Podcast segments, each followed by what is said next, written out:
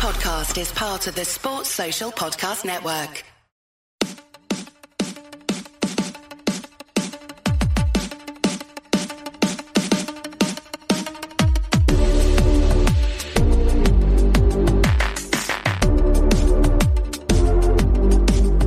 And welcome back to the Rock Chalk Podcast. I'm your host, Andy Mitts. Today we are previewing the Sunflower Showdown.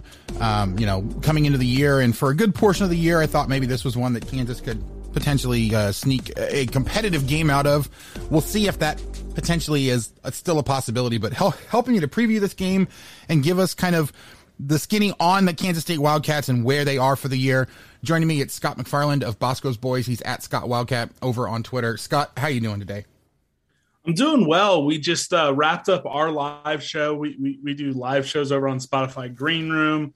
Uh, you know, put the puppy out, uh, made sure he's not destroying anything, and I, am happy to come on with you. And uh, you know, I've I've had a chance to talk with Jamie. I've had a chance to talk to Philip. I've been listening to your show, so it's like, all right, I, I kind of finally feel that uh, I, I've hit the last show that I want to be a guest on in this Big 12 lexicon of podcast so I can rest easy, you know, rest of the fall knowing that I made it on with you. Yeah, exactly. No, I feel honored, you know, that, that, that that's where you're at with that. But no, it's, you know, it's, it's kind of funny because I always say, and for a while it was a running shtick on the podcast here that I have never had the same uh, Kansas State guest on for, for multiple appearances. Like I literally, I think I had gone, I've done, oh gosh, I think I'd done like 11 different shows previewing Kansas State in some fashion and had yet to have a repeat guest until I did the preview of Kansas State before the season with uh with Ryan over at uh, gopowercat.com. So yeah, it's been uh it's been quite a ride to, to figure out all the different people, you know, that that are kind of tangentially related or paying attention to this Kansas State team and yet um, you know, not not having one on that that made enough of an impression that uh, I was going to have them come back all the time. So hopefully this is a, you know, I've listened to Boscoe's Boys, you know, kind of trying to keep up with Kansas State that way because I'm going to be completely honest. It's hard to find good Kansas State podcasts for whatever reason. Um, but definitely excited to have you on. Definitely excited to kind of dive into this team because let me tell you, it's been quite a ride for Kansas State fans this year. Um, you know, coming into the year, obviously, I think there were some some pretty decent expectations with with Skylar Thompson, and then he gets injured pretty early in the season, and it's been a roller coaster ever since. So, what what were the expectations for this team coming in, and how have they lived up to them so far this year? Yeah, so I, I think it always kind of depends on who you talk to. I think K State fans inherently have a kind of a larger pessimistic side to their fan base than most. Um, because there were some folks who were saying, "Hey, you know, hopefully you you go to a bowl game." Then there are other folks like me. I talked myself, you know, into at one point, you know, going. I think my official prediction on our show was nine and three. I talked myself into it, and then you know we have a segment of fans, the Boneheads. Uh, we we we did a live preview show where every single Bonehead got to do their prediction. By the end of it, we had guys predicting that we were going to win the Big Twelve. So I think you had a big spectrum. I, I think most level-headed K-State fans said, "Hey, look, you know this could be a seven to eight win team." The optimistic folks saying maybe nine, maybe something special. Uh, but when when Skylar goes down, you all of a sudden, and then you struggle with an FCS team in that second game because everyone was riding high after that Samford game. Uh, a lot of pessimism. You then find a way to spank Nevada, a very good Nevada team, and all of a sudden people are thinking, "All right, let, let's see what we can do." Then the Oklahoma State game happened. That was a disaster. You battle hard with Skylar Thompson versus Oklahoma, but it's still a loss. The very disappointing game versus Iowa State, it's a loss. And then all of a sudden, uh, K State fans were at a, a headwind. And I, I, said it on our show K State fans aren't special. They're not. Uh, they're they're not going to be these crazy over the top diehards like you know the Buffalo Bills fans in the NFL uh, you lose three games in a row, there's going to be pessimism. There's going to be angst. There's going to be all this type of stuff. Chris Klieman made an unfortunate comment to the press, which I, I, I think he just misworded. I don't think he truly was asking the press to be nice. I think he was trying to send a message to the fans. Um, but but it comes off bad. Everything's not looking good. Fans are melting down pretty hardcore after going down 14 to nothing versus Texas Tech, but you come storming back versus them You have a dominant performance versus TCU. And I think every K State fan is chalking up Saturday already as a win. Uh, whether or not they should be doing that can be another question. So then, you know, in our mind, we're already six and three. And then it's like, okay, what can you do from here? Can you get an upset versus a now hot West Virginia team? And then you have Baylor and Texas down the road to improve your bowl game. So it's really been a roller coaster season uh, from the start to this point. Yeah, I was gonna say I I have not made it uh, any kind of secret that I, am not a big believer in Skylar Thompson. Um, you know, yep, I, I, do. I, I know. Yeah, I, I do think, I, you know, I, I definitely value the experience that he brings. Um, but in terms of the ceiling, and, and and it's probably just a comparative exercise where I don't necessarily think his ceiling is as high as a lot of these other quarterbacks that are in the Big 12. Now, granted, his floor is probably a lot higher than than a quite a, quite a few of them as well. So, I would argue his floor is higher than any quarterback in the Big 12. And, and and I would actually be yeah fairly supportive of that argument. So, like you know, for the most part, what you're going to get as a as a baseline, but you're probably not going to get a whole lot better than that. And so the question has always kind of been, what does he have around him? You know, he he seems to me as a guy that is is going to be like an Alex Smith type you know, game manager where he can make some plays if he's got good talent, but he's not going to go out there and make everybody a whole bunch better. And he's not going to go out there and win a game for you if he doesn't have a whole bunch of uh, like a lot of talent surrounding him to help him actually do that. So uh, that's always kind of been my take with him. And my question for this Kansas State team has always been, well, who are you putting around him? Like last year, basically all he had was Deuce Vaughn because the wide receivers that were there didn't really step up to the plate the, the way that you expected him to. This year, though, I mean, how how has the rest of the talent on the team come along? Because I know that there were some questions about it coming into the year. Um, when when I spoke with with Ryan over at GoPowerCat.com before the year, you know, he was he was talking about how that's kind of the big question is, you know, which receiver is going to step up? Is there going to be one that actually steps up? H- have they had somebody really kind of emerge as that guy to take that role, or you know, two or three different receivers that that Thompson can actually count on week in and week out to help him move the passing game along?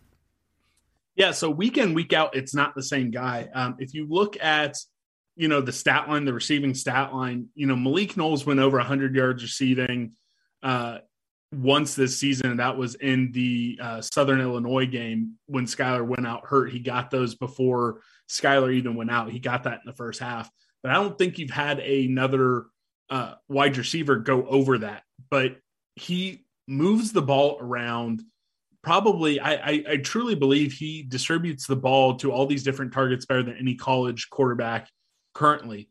Any given game, he's going to complete passes to seven, eight, nine, even up to 12 different pass catchers in a game. None of them are going to have more than three. You're lucky if one of them's going to get into the 90 yard range, but it doesn't matter. He doesn't get keyed in. And I, I think that if you don't have that game breaking wide receiver, which uh, Malik Knowles on his best can be that, but you don't see his best enough. Um, Deuce Vaughn can do it, but he's being asked to carry the ball more than he was last year.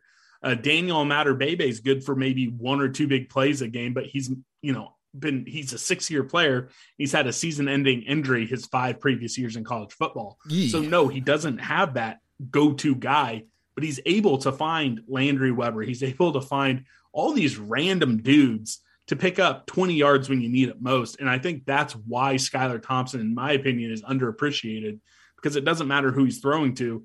If they can get open, he can find a way to get them the ball.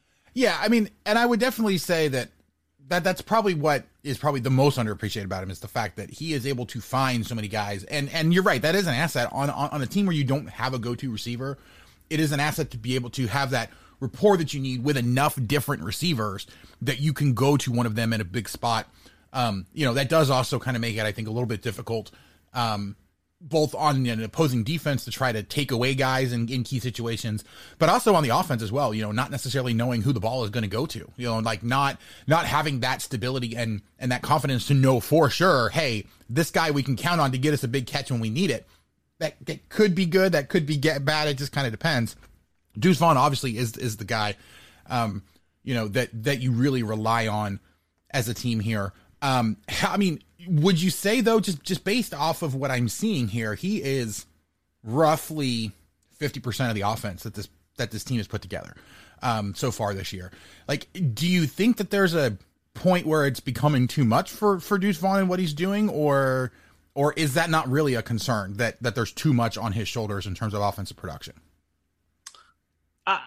No, I, I, I don't think it is too much because uh, they're doing it in different ways. And if you look at the game, and, and I don't expect anyone except for K State fans to watch uh, every single snap, but he's not taking big hits. He is the smartest running back that I have ever seen play at K State. He knows how to contort his body. He knows when to get out of bounds. He knows when to get down. He, does, I think he's taken truly like one big hit in his now whatever it is 15 16 games of college football. So he's durable, he's smart and he has the ability. Is it ideal to depend on a guy that much? No. I'm, I'm not going to sit here and say yes this is, you know, the ideal thing. But when you don't have another playmaker who's up at that level, or when you have a guy like Deuce Vaughn, again, a, a guy that the, there are so many great running backs in the Big 12. It's funny how we, the conference went from having all these different quarterbacks pass happy to now, you know, five out of the 10 teams having elite college running backs. There isn't one quite like Deuce Vaughn who's able to do it in so many different ways. And I think when you have that type of a guy, it's a disservice if you're saying, eh, we're going to put a cap on how many times he touches the ball. Um, so if you if you want to win games, which that's what Chris Klieman's here to do, he's here to try to win games. You're not going to limit how many touches or be like, eh, you know, Deuce has gotten it too much. Let's take him out. So I, it's not ideal, but it doesn't worry me. Yeah, it's it's also one of those things though. Like he is probably the only true go-to guy that they have here on on the team. So like, you know, if they need a big play, that's probably who they're going to. Um, which means you uh, probably sure, have, have about it, a 50-50 shot of shutting them down if, you know, you key in on Deuce Vaughn all the time. Now, granted, you still have to be able to stop him. But and, and well, and that's true. I, I'm I'm I'm not trying to say that's not accurate, but we, we've seen in multiple times this year that they key in on Deuce Vaughn so much Daniel Imatorbhebhe, who I'm a short, fat, obese white guy. I can run almost as fast as him. And we've busted off massive play action pass touchdowns to this guy. We've done these fake jet sweeps and picking up 40 yards on stupid tunnel screens to Phillip Brooks, who I'm taller than. I, I, I understand what you're saying, uh, but I, I, think that's kind of giving a disservice to, yes, you're keying in so much, but your K State is good for three to four 20 plus yard plays a game that are not Deuce Vaughn. Fair, fair. Um, yeah. So, I mean, definitely, I think having Skylar Thompson back to be able to spread it around like that and do that, Yeah. you know, they, they did have trouble doing that sort of thing when Will Howard was in. And I think part of that has to do with just rapport. And, you know, you, you can definitely tell that this team really respects what Skylar Thompson brings. Um, so regardless of how talented he is on the field, if you get that little extra something from having a guy like that in, um, you know, we saw that with with Caleb Williams versus Spencer Rattler. Like when when Caleb Williams came into that game, you could just see the entire mood of that offense change for, for Oklahoma. So there's definitely something to be said there. Um, I do want to take a look before we actually get even further into the offense for this particular game. I do want to ask because you know things have definitely gotten better. You know, you talked about they had the three wins and had some struggles in in in uh, that that game against Southern Illinois, and then the three tough losses at Oklahoma State, home against Oklahoma, and then home against Iowa State as well you know, they did pick up two wins against Texas Tech and against TCU. Um, the question there, though, is you know it took a, an, an epic collapse from Texas Tech in that game, in that second half of that game, so, for Kansas and, State and to come I, back. Go ahead. All right, no, no, no. Continue. Well, oh, I was gonna say, yeah, and then sorry. and then of course TCU right now, the way that they're playing, they very well could actually be the worst team in the Big Twelve right now. They have completely fallen apart at this point. So how much how much of a positive sign do you see the last two weeks, or was it more of a we survived some really bad situations and hopefully we can build on that? Yeah. So first with the Texas Tech game, uh, we spotted them 14 points on basically we, we, gave up two big plays on offense or on defense, which has has been an issue. Not going to try to say that's not an issue, and then an uncharacteristic fumble on a kick return and basically spotted them 14 points within the first three minutes. That sucks. But it wasn't some epic collapse by Texas Tech because from that moment on, K State dominated the game. And it could have been a bigger win. But again, when you look at how slow the pace K State plays, that they're never going to be able to turn something around. But if you look from the 12 minute mark on in that first quarter versus Texas Tech, it wasn't a game again, we spotted them 14 points. That's fine. But I think the narrative of Texas Tech throwing that game away is, uh, and you're not the only one. I think that is grossly over exaggerated uh, by folks who either didn't watch the game or they're trying to detract from K State. Uh, and that's fine. And then you can say that about TCU. They, uh, they're, they're not in a good spot. They just fired their legendary coach. That's fine. Right. But still, right. coming into that game, if you look at the advanced analytics, they're still one of the best offenses in the country and in the Big 12. They're explosive. And in both those games, K State shut down two of the best wide receivers in the Big 12. Two of them combined two games for under 15 total yards. So I, am not going to sit here and say that, oh, yeah, we, we, we beat the toast of the conference. But I think trying to qualify those wins as like, oh, it's the other team doing bad stuff. It's not K State doing good stuff, It's doing a disservice. And then if you look at those first three games, again, we took Oklahoma to the wire. Skylar Thompson coming back from a dislocated knee, his very first game, can't hardly move, throws for 330 yards or whatever. Right. Uh, interesting review call away from that being a very tight game. And yes, we, we got dominated versus Oklahoma State with our third string quarterback playing the majority of the game because Will Howard yeah. got hurt. And we, we lost. We straight up got our asses kicked by Iowa State on the scoreboard, although the advanced statistics said that we had a net success rate greater than theirs. So again, eh, the scoreboard doesn't lie. But I, I think anyone trying to frame up, you know, the those games is oh man, you know, K State just just getting lucky is kind of ignoring the other side of the coin. And of course, I'm a K State fan, so I'm going to say that. Well. Yeah, well, I mean, I, you know, I, I, I, definitely didn't want to discount the fact that Kansas State did come back in that game against Texas Tech, but you know, there there was enough there that that if Texas Tech had not completely collapsed offensively, right, K State wouldn't have started that game absolutely worse than any any game we've oh, ever no, started, fair, though. Fair. Then it's completely different. I, I don't think you get to you know, call balls on one team and strikes on the other. I think. Oh no, no, no. You, you are absolutely right. I, I think my biggest takeaway from that game against Kansas State or that that Kansas State Texas Tech game was that both of these teams have some fairly serious problems. But both of these teams, but both of those teams can play at a very high level if they buckle down and actually do it. And so that's really, I think, but the big question is moving forward is how how consistent do you see that improvement being? Because yes, you know TCU was coming into that game a, a fairly good offense, but they've been having a lot of struggles in the last couple games. You know, they they completely fell apart against West Virginia. Like the second half of that West Virginia game, like there was definitely a lot of warning signs. And so a, a, a team like Kansas State, I think, is very well equipped to match up with what TCU does anyway. Um, and so like, you know, I, I, I'm just struggling to figure out what exactly you can actually take from especially that that TCU game. Like, is that a springboard for this Kansas State team moving forward?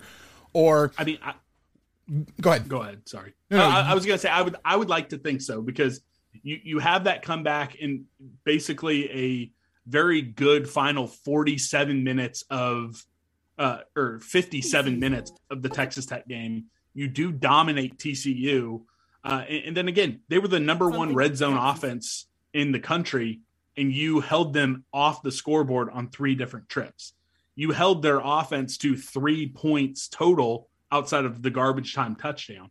I, I think that even if you want to say TCU is collapsing, anytime you can do that to a team with those type of athletes, uh, you know that that is something to say. Hey, yeah, that that's a springboard for the defense, and you have this game versus KU where you're going to hopefully be able to build on that, and then you get a winnable game versus West Virginia.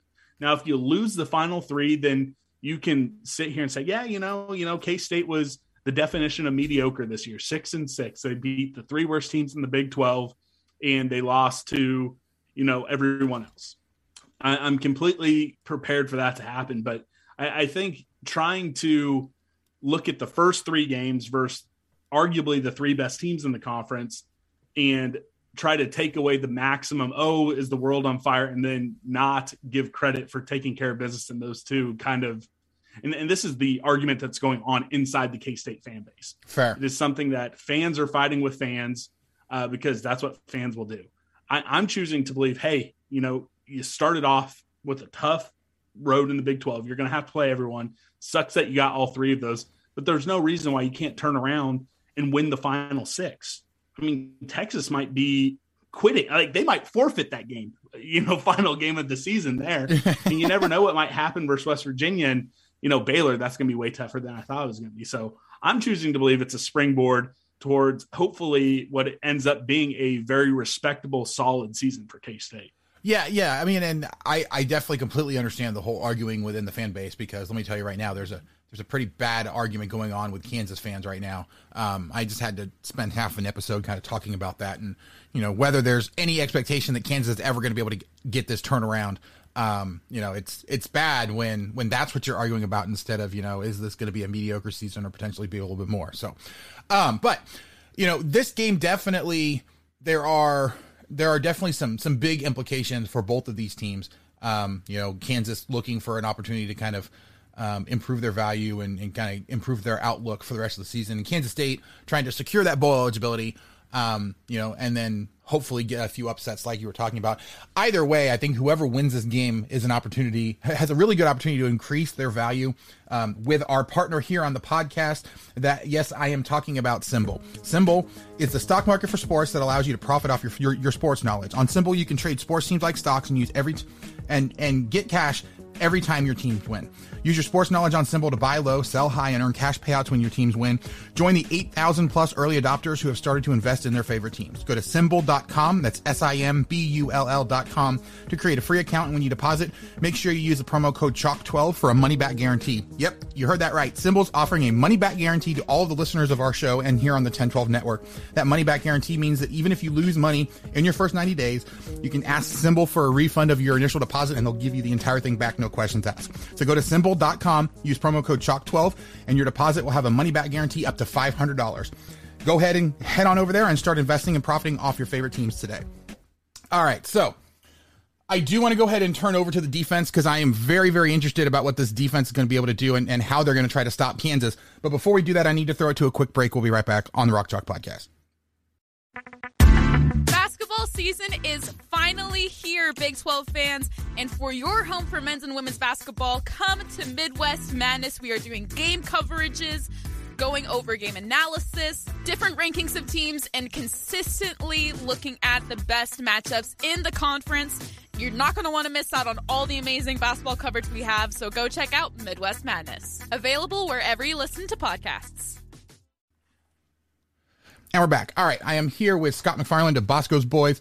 He's at Scott Wildcat over on Twitter. Scott, I do want to talk about this defense because I am very curious. This is uh, this was expected to be kind of the strength of this team coming into the year, and, and I think for the most part it has been. But there's definitely been some ups and downs for this defense as well um, that that I don't necessarily think are related to injury. But looking at this defense, what is the the the strongest unit for the Kansas State defense? Yeah, it has to be the pass rush. And again, it's kind of a one man show. And I think K State fans were excited for Felix Anudike-Uzomah coming into the season. But the real hope was going to be Khalid Duke and even Boom Massey, who's back for his super senior season. But it's really been, you know, King Felix who's gone off and done that. And it really has been a one man show. And I think that kind of talks to the point where there has have been some real defensive struggles uh, because it, it really has been a one man show. I think coming into the season, there was a lot of uh, optimism for the secondary. I, I said myself, hey, this could be, you know, on the one and two lines, the best group of outside corners in the Big 12. That has not been the case. We have struggled mightily versus the pass.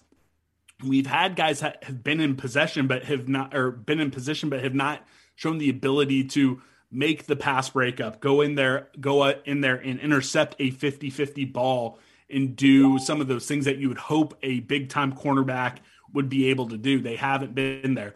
Linebackers were something that we were all nervous about. I think that they've actually outperformed preseason expectations, but I think most of the expectations were uh, very low. I, I think there was a lot of angst amongst the fan base for not going out and finding a transfer who could come in and play at linebacker. And I think most of those frustrations probably are heard out. You have two solid guys, two caliber guys, but not much behind them. So that has been the more frustrating side of the ball. And I, I think if if KU is going to, you know, have an upset bid, I think it's going to have to be more of a shootout. And I I, I hate saying this, and you know I, I didn't say on my own podcast because you play to your own fans, but I think KU is going to have the chance to score the score the ball a few times, and they can shorten the game and maximize their opportunities. I, I think it might be a little bit more uncomfortable in the first half than K State fans want it to be.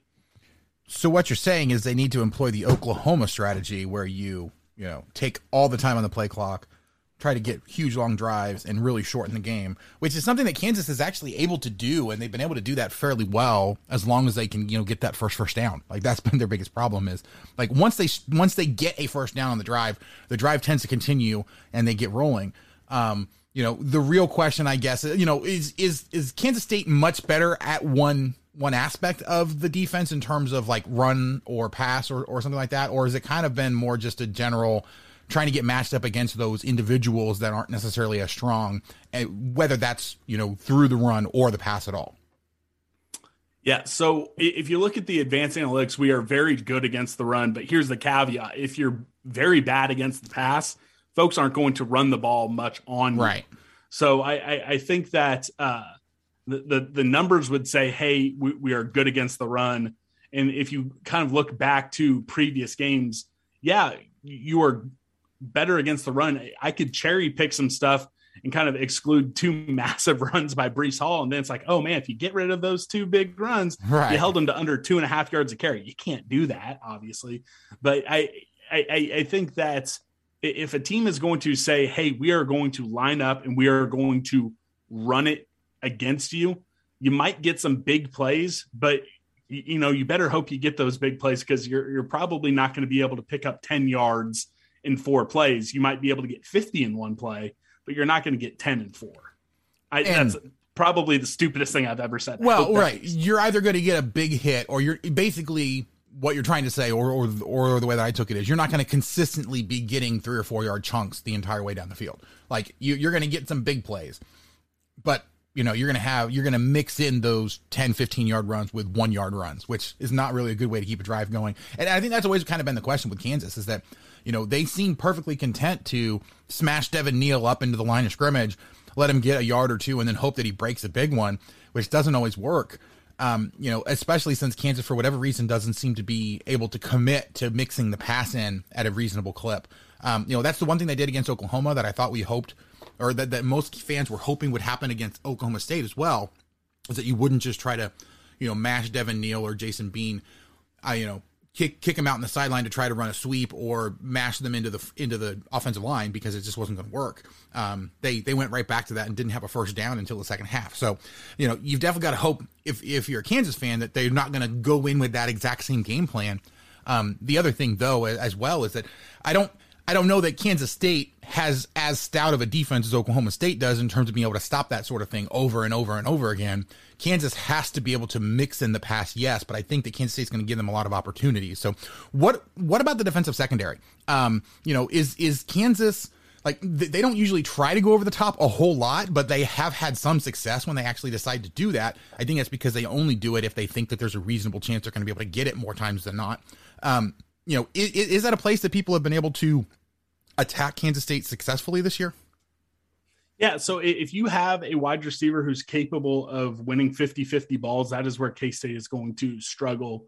Like I said, a lot of the times we have been in the correct spot. The secondary is, uh, for the most part, doing what they're supposed to, especially in man coverage. Get to zone, things are a little dicier. Uh, but if it's in man coverage, K State secondary is in the right spot. They just have not been able to turn around, make a play on the ball, get an interception on a 50 50. So if you have a wide receiver who's capable of taking advantage of that, yeah, that's something KU will be able to do. Another spot where they have been uh, kind of gashed on a handful of plays throughout the year is, you know, right up the slot, right up the middle, whether it is miscommunication amongst linebackers, nickel, safety, or if it's just, hey, you know, catching eyes in the back of the backfield that has also been a spot where they've been a little bit vulnerable.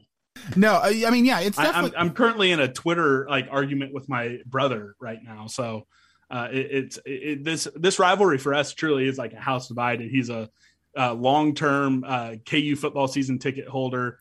He's a grad student at KU. We're a house divided. Oh boy! Uh, so here we are. We're uh, arguing back and forth on Twitter uh, and in text messages. So we're really a perfect, uh, you know, caricature of this rivalry. Yeah, you know, it's it's actually kind of funny you say that because like I, I married my wife and her all of her family that pay attention to sports are all Kansas State fans, um, and mainly because I think they live out in the middle of nowhere in Kansas, you know, southeast Kansas, and so um, you know that's Kansas State's bigger down in those areas, and I think it also helps the fact that Kansas has been horrible for quite a while. So, um, but yeah, no, it's one of those things where I, I completely understand the whole you know, Kansas and Kansas State divided houses sort of thing that, that goes on, especially here in the state of Kansas. I'm just glad that we don't have to deal with Missouri very often anymore because that that is in, entirely way too toxic. But um, we, we we get them in football the next two years, so we'll. oh we'll yeah, make we get them in for we we get them in football. Actually, I think we get them in football the next. I, I don't even remember the next time we get them. Yeah, that's right. That's right. You guys get them the next two. I think we get them the next two after that. So we'll pound we'll pound them for for R two. We'll you know Lance can get them up and rolling by then, and then you guys. Can Heck yeah, there we go. Tag teaming in Missouri. Uh, you know, it's a it's a it's a Big Twelve pastime. So, all right, but yeah. So for this game in particular, though, I I, I, I am curious. What do you think that the X factor or the biggest matchup is going to be for this game that determines who actually, you know, well, wh- whether Kansas can keep it competitive or not? I guess is really the way to ask that question. So if if if you're asking me like you know we, we do keys to V on our show. If you're telling me to put on a crimson blue hat, I would I would say the the key would be to try to turn K State over and win the turnover battle, get those extra possessions, and then when you get into the red zone, you have to score six. Don't settle for seven because at least since Skylar Thompson's come back, every single game except for explicitly, of course, the Iowa State game where uh, we went for went for three to try to take the lead instead of fourth and short. Uh, in the red zone, K State has been going for it on fourth down. Klieman has trust Skylar once they get across the 50 that it's they're going to score a touchdown. So uh, you're not going to beat this K State team, you know, by kicking field goals. So you got to turn K State over. You can't turn it over. You have to score touchdowns yourself. Yeah, so I I, I am kind of curious though when when Kansas State is on offense, like you know what what what is going to be their main weapon because Kansas had actually shown quite the the the pass rush ability with Kyron Johnson and then a few other guys kind of mixing in here. You know, it's it's kind of like they have the one main guy in Kyron Johnson, but a few other guys that can bring it from pretty much wherever to really kind of disrupt what's going on. They've been fairly stout against the run at, at big key moments this year. It hasn't been super consistent, but they've been able to, you know, when it's pretty clear that a team is going for fourth and short, they've been able to to really kind of stop most of the time for the for that sort of thing. And then I mean, you have a guy like Kenny Logan in the in the secondary who makes big plays, big hits on runs, and has been able to break up quite a few passes. And Gavin Potter has made a lot of strides even this year, being able to be all over the place as you know that guy in in the middle of the linebacking corps. Like, what what do you think Kansas State's biggest weapon is going to be against the Jayhawks, and what does Kansas as a defense need to do to disrupt what Kansas State's going to try to do? So I when, when I when I look at the two teams on paper and then even when I watch it, I, I think ultimately when, K State has the ball on offense, KU's only hope is that they're going to shoot themselves in the foot. Um, for for better or worse, uh, even when Skylar's been back, it is a, an execution error or a stupid penalty that sets you way behind the chains, or it is you know a, a fumble or a wide receiver open for 30 yards dropping the ball. Um, that that is why k-state doesn't score. When skylar's back points per possession k-state is third in the big 12 when skylar thompson's the quarterback.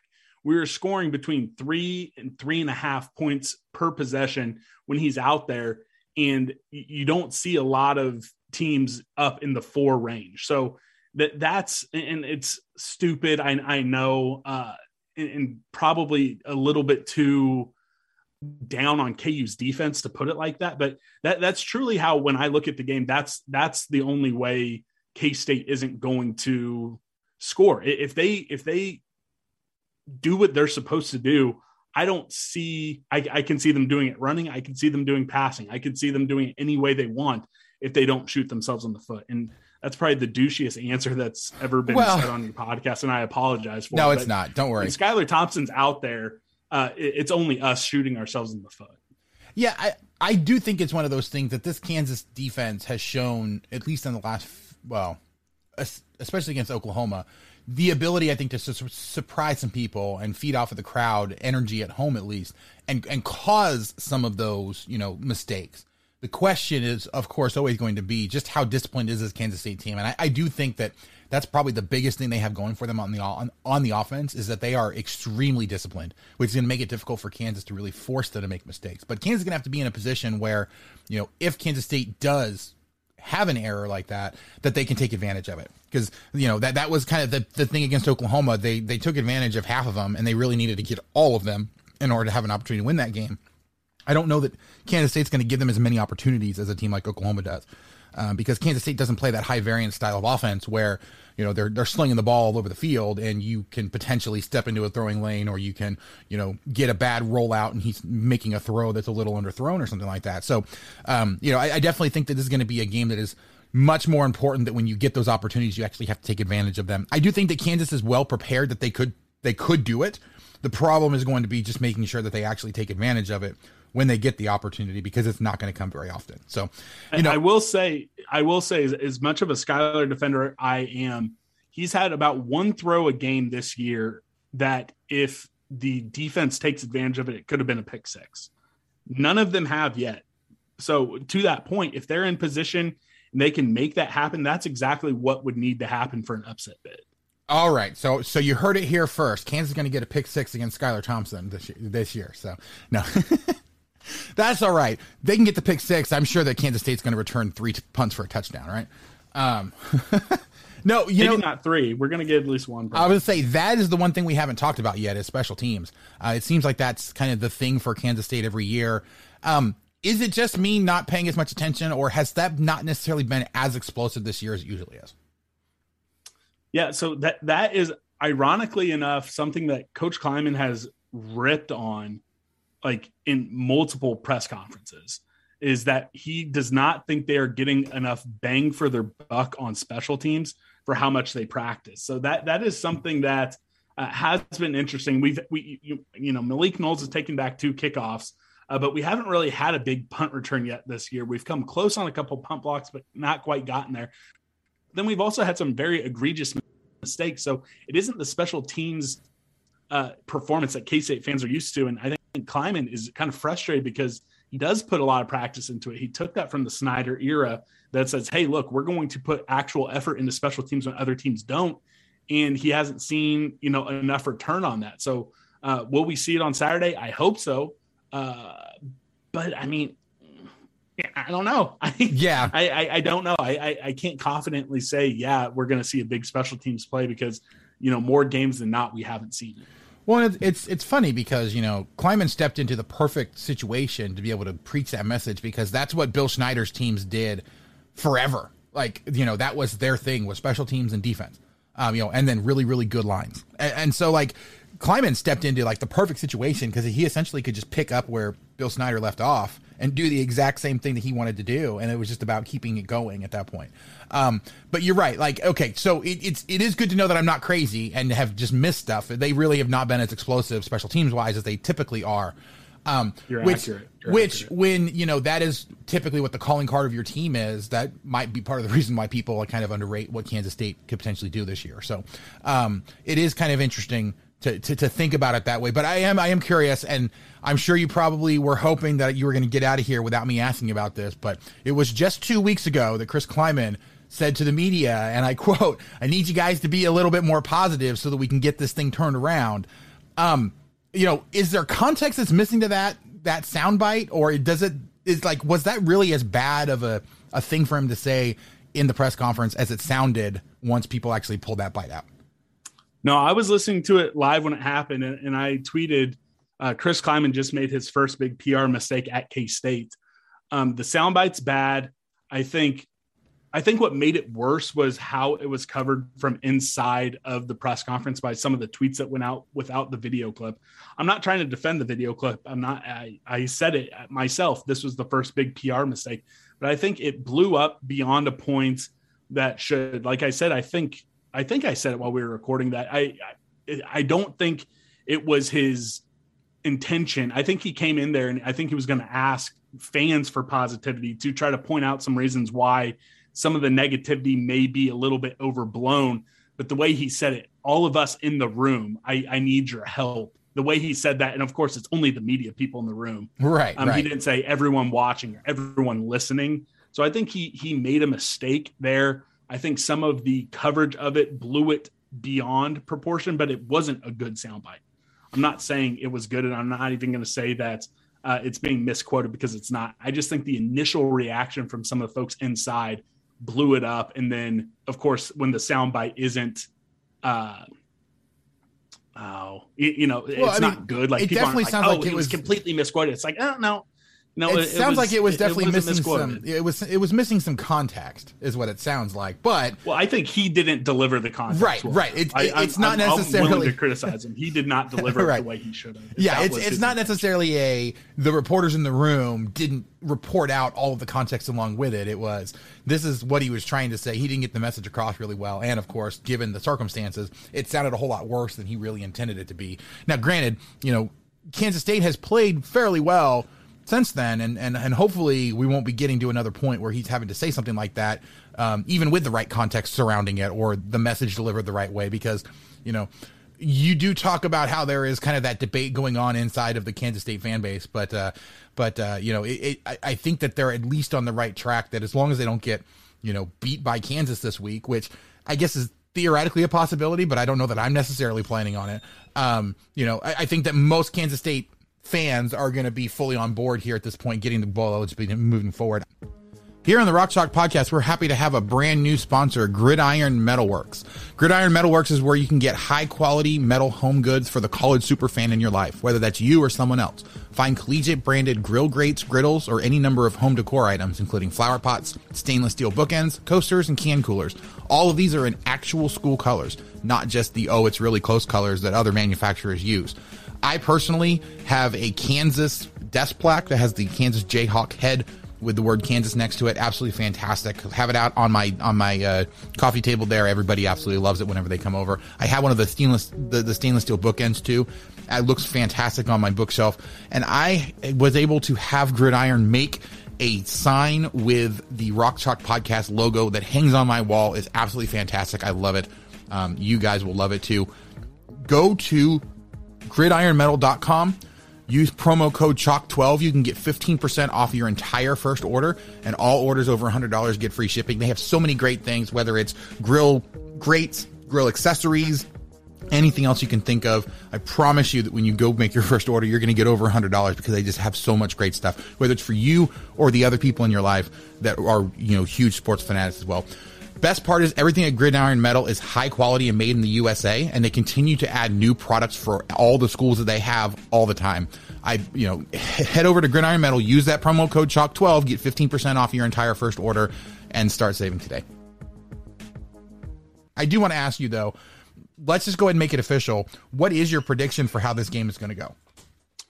Yeah, um, I every official median I've predicted KU three, K State ninety three, Cats by ninety. That's kind of been our tagline. But no, I, I I think it's I think it's going to be closer in the first half than K State wants it to be. I think ultimately it's going to get out to, yeah, you know, I think at halftime it might be a 24 to 10 type game, closer than they want it. I think ultimately they'll stretch it out. I think they cover the 24. I think uh, something along the lines of 45 to 17 probably is where it's going to be. Um, so th- that that's probably where if I was giving a non-meme answer, I think that would be my official prediction. Yeah, see, whereas I'm going completely the opposite direction. Um, you know, this is one of those things where I, I know I'm probably setting myself up for disappointment. Um, but this is one of those things that I just I see a Kansas State team that while it is on paper better than Kansas, um, they do have their own kind of issues. Kansas does have the ability, I think, to take advantage of some of them. And the things that usually Kansas State can just pound Kansas over the head with, they don't necessarily have this year. Kansas special teams are a lot better this year than they were last year, and Kansas State's aren't quite as good. And that is usually what allows Kansas State to get out to gigantic wins. Um, you know, when Kansas has gotten beaten by 30 points or so, it's because Kansas State has gotten one or two punt return or kickoff returns for touchdowns, and I just don't see that happening this year. Um, you know, I, I, do think that Kansas State could get could could potentially get some big runs, but I don't think there's going to be any special teams scores this year. Um, you know, and I actually see a game that's going to be a whole lot more like the, uh, the the the prior game in Lawrence. You know, where it was like a 21-17 game at the very end. Kansas State had to drive at the end to go ahead and win it, and then Kansas couldn't get a final drive to go ahead and score. Well, no, um, that that was Bill Snyder's last game in Lawrence. The prior oh, one. Oh, you're right. The, I'm sorry. That was that was that was 2017, wasn't it? Yeah. Okay. Yeah, no, the, the last one was one of my all time favorites, by the way. Well, I miss crap. Les. I miss less. Bring them back. No, no, no. That that is quite all right. You're right. I was definitely thinking of the 2017 game. Uh, no, the 2017. That there was two back to back. That was 30 the, to the 20. last two in the Snyder era could yeah. have gone either way. So so the 20 to 18 game, that was the one that was in Lawrence. Oh, that's right. I forgot with all the additional stuff they they flopped the order of them. Um because I'm so used to it going back and forth every year. But yes, so that was the final game in 2018 um for Bill Snyder. That was 21-17 Kansas really thought that Kansas was going to go ahead and pull that one off. But I mean, I, I do see this being a back and forth game. I do think that Kansas is going to have some success offensively. Um, their defense is going to get a few stops that are going to make you kind of wonder, hey, what's going on here? I just don't think that Kansas has enough to go ahead and pull it off. But I do think that they have enough to go ahead and keep it close for a good portion of this game. I think going into the fourth quarter, it's probably going to be no more than a 10 point game. Um, and this is going to be one that Kansas State fans are, are probably going to sweat to to the end of the game. But ultimately, they're going to come out with the win. They're going to go ahead and actually get that bowl eligibility. Kansas fans are going to say, "Hey, look, see, we really did see progress in that Oklahoma game, and we'll be able to go from there." Yeah, I I I don't think it goes that way, but but what I am going to say is. Uh, I, I have really started to try to become a convert to advanced statistics, and I do think sometimes those get lost. Some of the nuance and it gets lost because if you look at a lot of the advanced statistics and you've seen some tweets and I've even done it before, like, you know, I, am I'm, I'm not, uh, I, I like, I like getting jokes off at the rival's expense because a lot of the advanced stats say that this is the worst KU football team in, you know, the modern statistical era. Uh, that might be true. You, you got the win, so it's better than some of those, you know, zero win teams. But I do think that it loses some of the nuance in kind of ignores the fact that Lance didn't get in there. He didn't have a spring ball. The first practice was the first fall ball game. And while K State has enjoyed more success and a more dominant run in this rivalry in my lifetime than anyone ever has, uh, it, it, there's never been a 30 year more dominant streak than K State is currently on. I don't think that that is going to last forever. And I do think that Lance Leopold, Leipold, I, Sorry, I can't. I don't know which one. Leipold, is, but, but that's all right. I th- Leipold. I think Lance is going to be the guy who gets KU back to bowl eligibility as long as the folks give him enough time. And I, like I said, you know, I'm I'm probably hoping, putting a lot of hope, saying like, hey, you know, I hope this is another classic beatdown because if it isn't, eventually these games are going to be close. Uh, more often than I would like it to be. So I, I think that, you know, Lance is the guy for KU, or at least if he's not the guy, I think he he has a better shot at being the guy than almost anyone. I actually was a pretty big uh, David Beaty fan towards the end. I, I, I think it was a mistake letting him go uh, because oh as we saw those final two games, he was he was close. But I think Lance is going to be the guy to get you guys back out of being like a meme status to being a respectable Power Five football team. I, I only laugh because David Beaty was an absolute disaster, and no matter how many mm, times that, that's fine, but that's well, fine. But, yeah, look, but, but, look at that final year, though. Look at that final year for Beaty, and, and again, I'm not a KU fan; it doesn't matter. But if that final year under David Beaty was the best football I've seen from a KU team since Mark Mangino. Well, right. So, so, so that final year, saying much, but. but but that that final year was a senior laden team with a whole bunch of guys that honestly shouldn't have stuck around, but the their prior year, their their junior year, was so badly mismanaged by David Beaty that they didn't really have any options. And so you, it was one of those. Probably right. Yeah, yeah. Again, so you, I mean, follow it, the team. I don't. I, no, no, no, no. Just, right. It's just it, it's just funny because you know I was I was definitely all in on everything you were saying and all of your well wishes about Leipold and all of that until you're like, and David Beaty shouldn't have gotten fired. It's like, oh crap. now everyone's going to be like, oh man, this guy has no idea what he's talking about when it comes to Kansas. But no, you know, it's one of those things where Beatty was definitely in over his head um, it was about time for him to get fired. And no matter how many announcers wanted to stump for him and talk about how he should have another year, it was clear to anybody that was that was able to pay attention to his recruiting, especially. You know, he went from from uh, you know taking well, he, he was of, a lame duck that that final year. I, I think I think well, but even before then, how, what was going on, and I think that lame duck status really screwed that class. I don't I don't think I, I honestly, they should have fired him before that final season. Oh, oh yeah, for sure. They didn't give him a chance to save his job. No, no, no, right. But yeah, did. it was one of those things that that third year there was so many expectations after they got the win against Texas the prior year. Um, but you know, as things started to go downhill, he lost all of his recruiting class. He came into that final year with three guys signed, or I'm sorry, three guys committed to that recruiting class before the season started and lost two of them before he even ended up getting fired. So it was one of those things where recruiting was always going to be a big issue and he kind of sold out on JUCO guys because he you know, he, he basically put them in the exact same scholarship situation that they were in with Weis beforehand. But regardless, you know, it is it is definitely one of those things. I, I do agree with you. Leipold has a much better track record of building programs. And while his recruiting hasn't necessarily been the biggest strength of what he of of you know his prior um, co- coaching stops, you know he has shown the ability to develop a bunch of guys, and you know he wasn't really in a fertile recruiting ground um, you know, and really Buffalo is not a place where you can bring a lot of big name recruits and get really good classes. So it's like that's one of those things that maybe worries you a little bit if you're looking for something to be worried about. But and, until he gets into Kansas and struggles to bring in recruiting classes for three or four years, you just have to assume that his ability to coach guys up and really develop guys is where you can build that strength of the program and really hope that he is able to resurrect the program. But all right, Scott, thank you so much for joining me tonight. I, I, think we'll go ahead and leave it there. One, because we're going a little bit longer than I normally do, but also just because I don't know how much more there is to actually say about this game. Hopefully, it's a it's an entertaining game that everybody really enjoys, uh, regardless of who wins. That both teams can hopefully take some positive signs from this game. Um, you know, in, unless of course Kansas pulls off the upset, and then oh well, who cares if if Kansas State can take anything positive from this game? So um, well, I was going to hop in and say you're yeah, you're a bigger man than me because quite frankly, I you know I I've I'm not as hostile, despite what my brother is trying to tell me on Twitter towards uh, KU. I I, I actually uh, want good things for them every other game this year. I, I hope you guys take nothing good from it. I hope this is the most embarrassing loss in the rivalry for you guys. So I was going to call you the bigger man, but I'm glad you showed uh, some some more uh, some more spice at the end. Oh well, yeah, no, you know what? I, like I said, I, you know, well, w- when you have a team as bad as Kansas has been over the over the long haul, you have to find other Big Twelve teams that you can be happy about their success. Um, you know, that still doesn't mean that I want them to be successful against KU. So, uh, you know, we'll just we'll just kind of leave that there. But Scott, where where can everybody find your work online?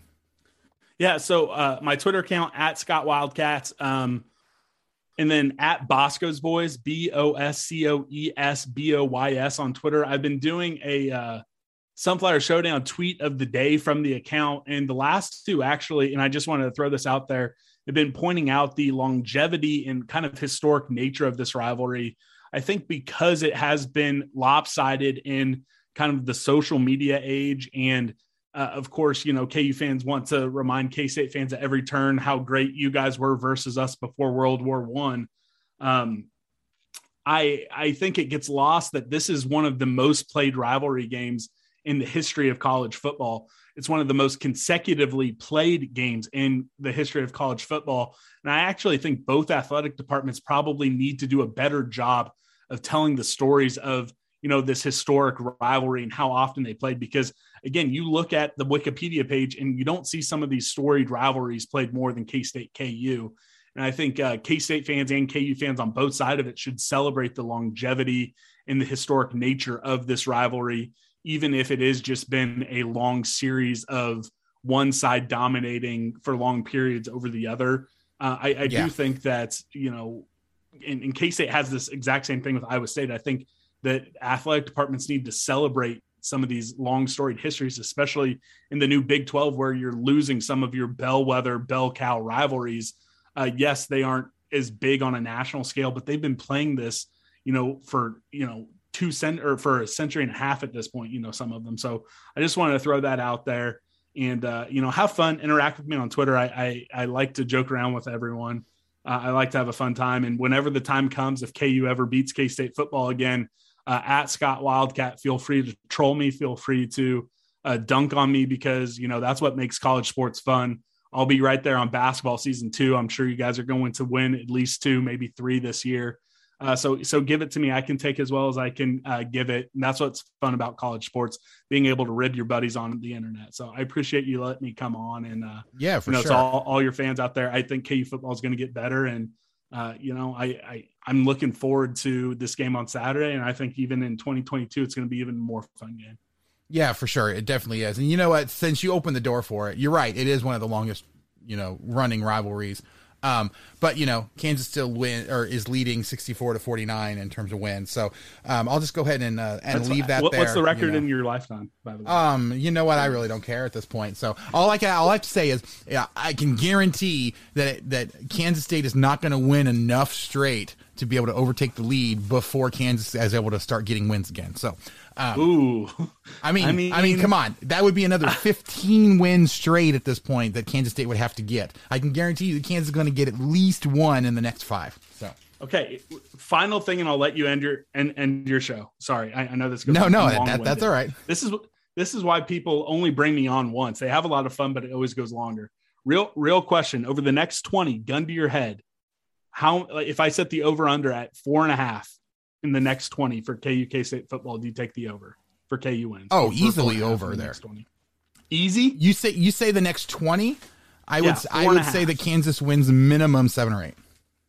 Oh my gosh. Okay. Uh, we might need to come up with some sort of bet and uh, hope that I'm still alive in 20 years.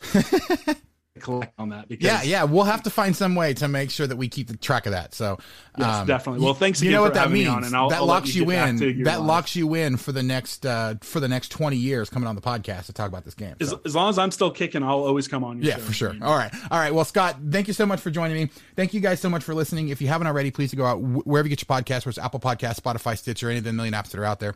Just search for Rock Chalk Podcast so you can subscribe and get every episode as soon as it comes out. If you can give us a rating and a review, five stars, nice comments would be absolutely great. But if not, just let us know what it is we can be doing better. Really do bring the podcast to you guys to get you all the information you need in as entertaining a way as possible. So if you have any comments, questions, suggestions, people you want to try to interview, anything like that, you can contact me by email at rockchalkpodcast@gmail.com or on Twitter at rockchalkpod. We are on the Anchor platform, so you can leave us a voicemail, get your voice on the show. Just go to anchor.fm slash rock dash chalk dash podcast slash message, and I promise I'll get your voice on the show. Um, would love to get your guys' comments if you can give us that that rating and that review, I promise that I'll go ahead and be reading those out as well. I'm hoping to get 15 to 20 of those by the end of the year so I can get all those read out. But um, we are as part of the 1012 network.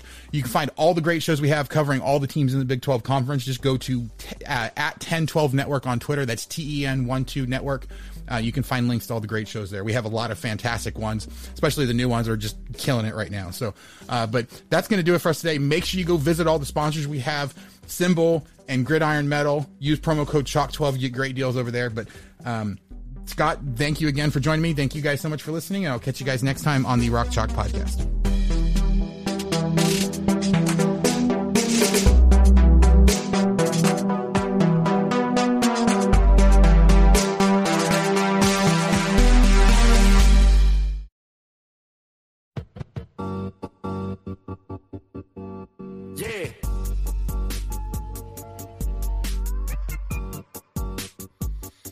Welcome to Between Two Bears, the newest 1012 Network podcast. Uh, this is Matt Isver. I'm going to introduce my co host, Evan Aber, uh, to give you a quick idea of what the show is about.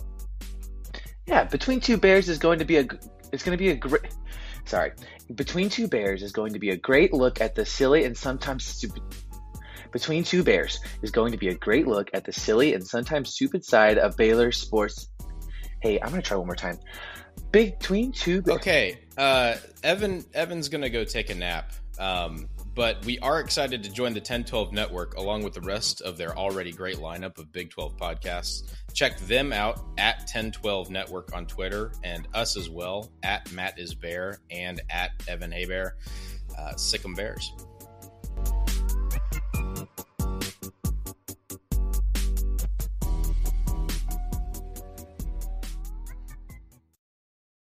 This is Brandon Phoenix, aka I also hate Pitt, joined by my brother Jeremy J and Fiend Phoenix. We are the Raspy Voice Kids. We do the Raspy Voice Kids podcast.